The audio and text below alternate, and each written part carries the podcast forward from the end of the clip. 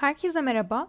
Bugün inceleyeceğimiz eser ya da bölge Çorum'da bulunan Boğaz Köyü olacak ve Boğaz Köyü'nün ünlü Kral Kapısı, Sfenksli Kapı, Aslan Kapısı gibi kapılarından ben biraz bahsedeceğim oradaki heykellerden. Önce biraz Hititlerin tarihinden bahsederek başlamak istiyorum.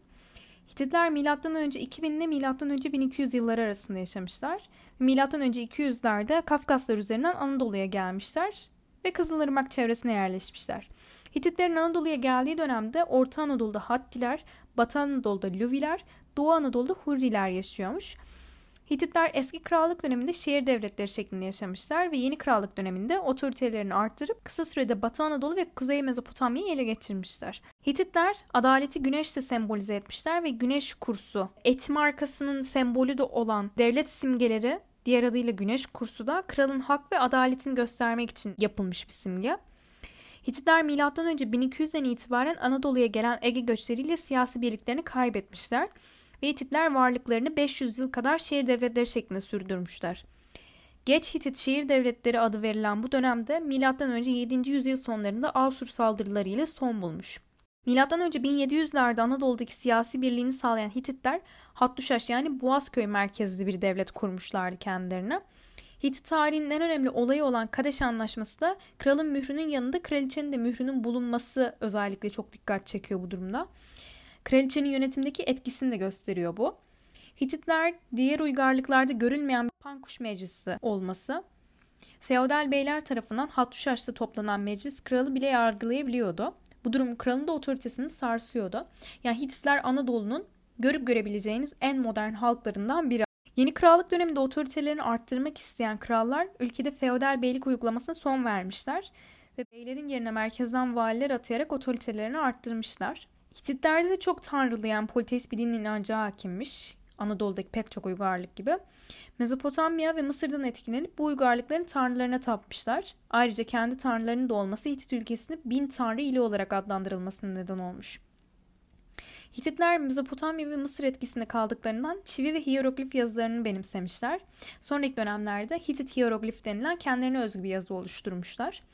İlk tarih yazıcılığı Hititlerde anal adı verilen yıllıklarla başlamış ve Hititler yıllıklarında başarılarının yanında başarısızlıklarına da değinmişler. Burada Tanrı'ya hesap verme düşüncesi etkili olmuş ve yani Tanrı ile konuşurken ne yalan mı söyleyeceksin biliyor zaten her şeyi. O yüzden olabildiğince dürüst yazılmış bu anallar. Ayrıca bu anallar da objektif tarih yazıcılığının ilk örneği olarak kabul ediliyor. Aile hukukunun temelini de Hititler atıyor. Ekonomi genellikle tarıma dayandığından hukuk kuralları da tarımı korumaya yönelik. Ekilmiş tarlayı bozmak gibi hareketler ölümle cezalandırılırmış.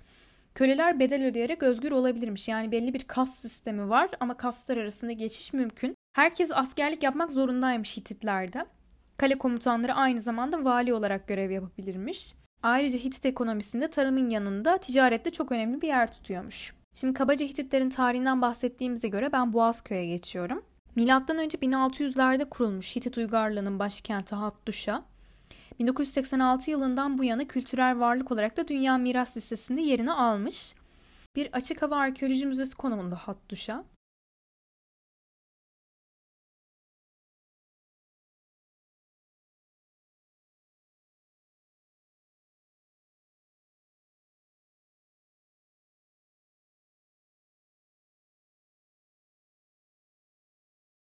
Arina şehrinin güneş tanrıçasına adanmış olduğu kabul ediliyor. Yukarı şehirde ise çok sayıda tapınak bulunuyor. Tapınaklar mahallesi olarak adlandırılan bir alan bile yer alıyor. Tapınaklar Mahallesi güneyden geniş bir kavis halinde üzerinde dört kapının mevcut olduğu ki benim bahsedeceğim kapılar bunlar bir surla çevrelenmiş.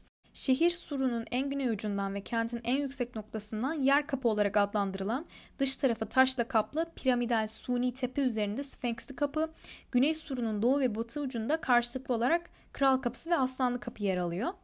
Aslanlı Kapı'nın iki yanına yerleştirilmiş olan aslan yoltuları ise Hitit taş işçiliğinin en güzel örnekleri kabul ediliyor. Ben özellikle Aslanlı Kapı'dan bahsedeceğim zaten. Hattuşa'nın 2 kilometre kuzeydoğusunda yer alan Yazılı Kaya Tapınağı da kentin en görkemli açık hava tapınağı olarak kabul ediliyor.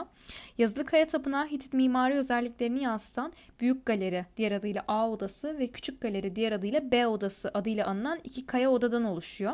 Büyük galerinin batı duvarı tanrı, doğu duvarı ise tanrıça kabartmaları ile bezeli.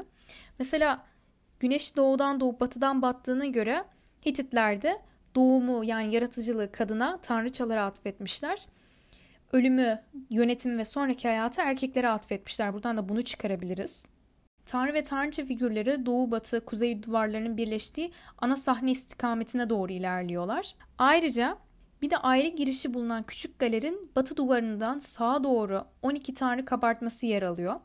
Bu bölümün doğu duvarında ise yeraltı tanrısı Nergal, diğer adıyla kılıç tanrısı ve tanrı Şarruma ayrıca himayesindeki 4. Tuthalya bulunuyor.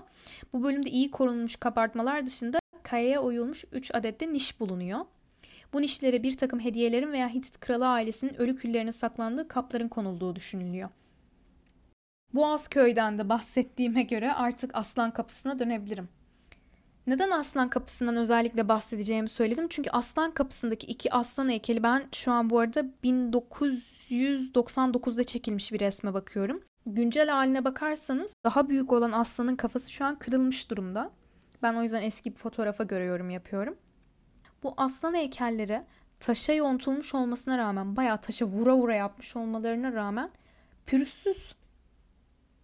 Yani nasıl taştan bir heykel pürüzsüz olur demiştim ben bunları ilk gördüğümde. Bu arada aslanlar da yani biraz fazla mı güzel yapmaya çalışmışlar anlamıyorum ama yani sanki sırtlarından oklanmışlar da ölmek üzerelermiş gibi duruyorlar. Nokta şeklinde gözleri var. Tamam burunları tam aslan burnu orası doğru. Diş yontulmamış. Ağızları baya böyle kare gibi duruyor karşıdan baktığınızda dikdörtgen gibi. Benim özellikle dikkatimi çeken bunlardı. Ve bunlar büyük de heykeller.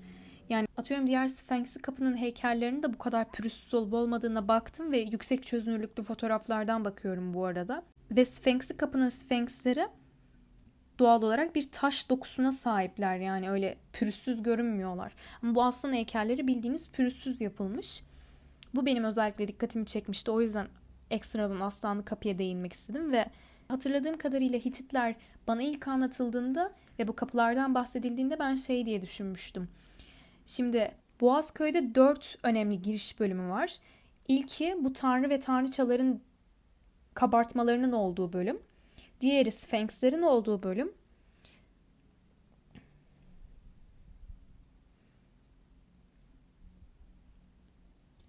Boğazköy'ün dört önemli kapısı var. Bu kapılar Aslanlı Kapı, Kral Kapısı, Sphinxli Kapı ve e, doğusunda tanrıçaların, batısında tanrıların kabartmalarının olduğu bölüm. Ben mesela bu kapı düzenini ilk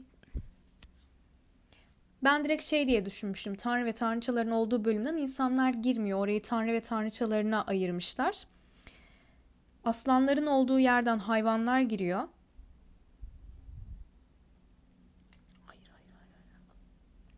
Aslanların olduğu yerden krallar, askerler giriyor. Yer kapıdan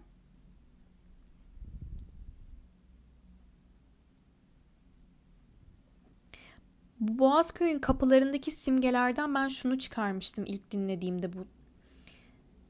Bu Boğazköy'ün kapıların bu Boğazköy'ün kapılarındaki simgelerden ben ilk okuduğumda şunu çıkarmıştım. Şimdi Tanrı ve Tanrıçaların olduğu bölümden yüksek ihtimalle insan girmiyordu. Orayı Tanrı ve Tanrıçalarına ayırmışlardı. Aslanların olduğu yerden krallar ya da askerler giriyordu büyük ihtimalle. Sfenkslerin olduğu bölümden hayvanları ya da tüccarları böyle e, zenginleri girdiriyorlardı büyük ihtimalle. Yer kapıdansa aralarından hiçbir simgesi olmayan ve görüntüde en düz görünen yerden de yüksek ihtimalle halk, köleler giriyordu yüksek ihtimalle. Sizler de bu kapıları inceleyebilirsiniz. Belki sizde bambaşka bir şey çağrıştırır. Bugünlük bu kadar. Dinlediğiniz için teşekkürler.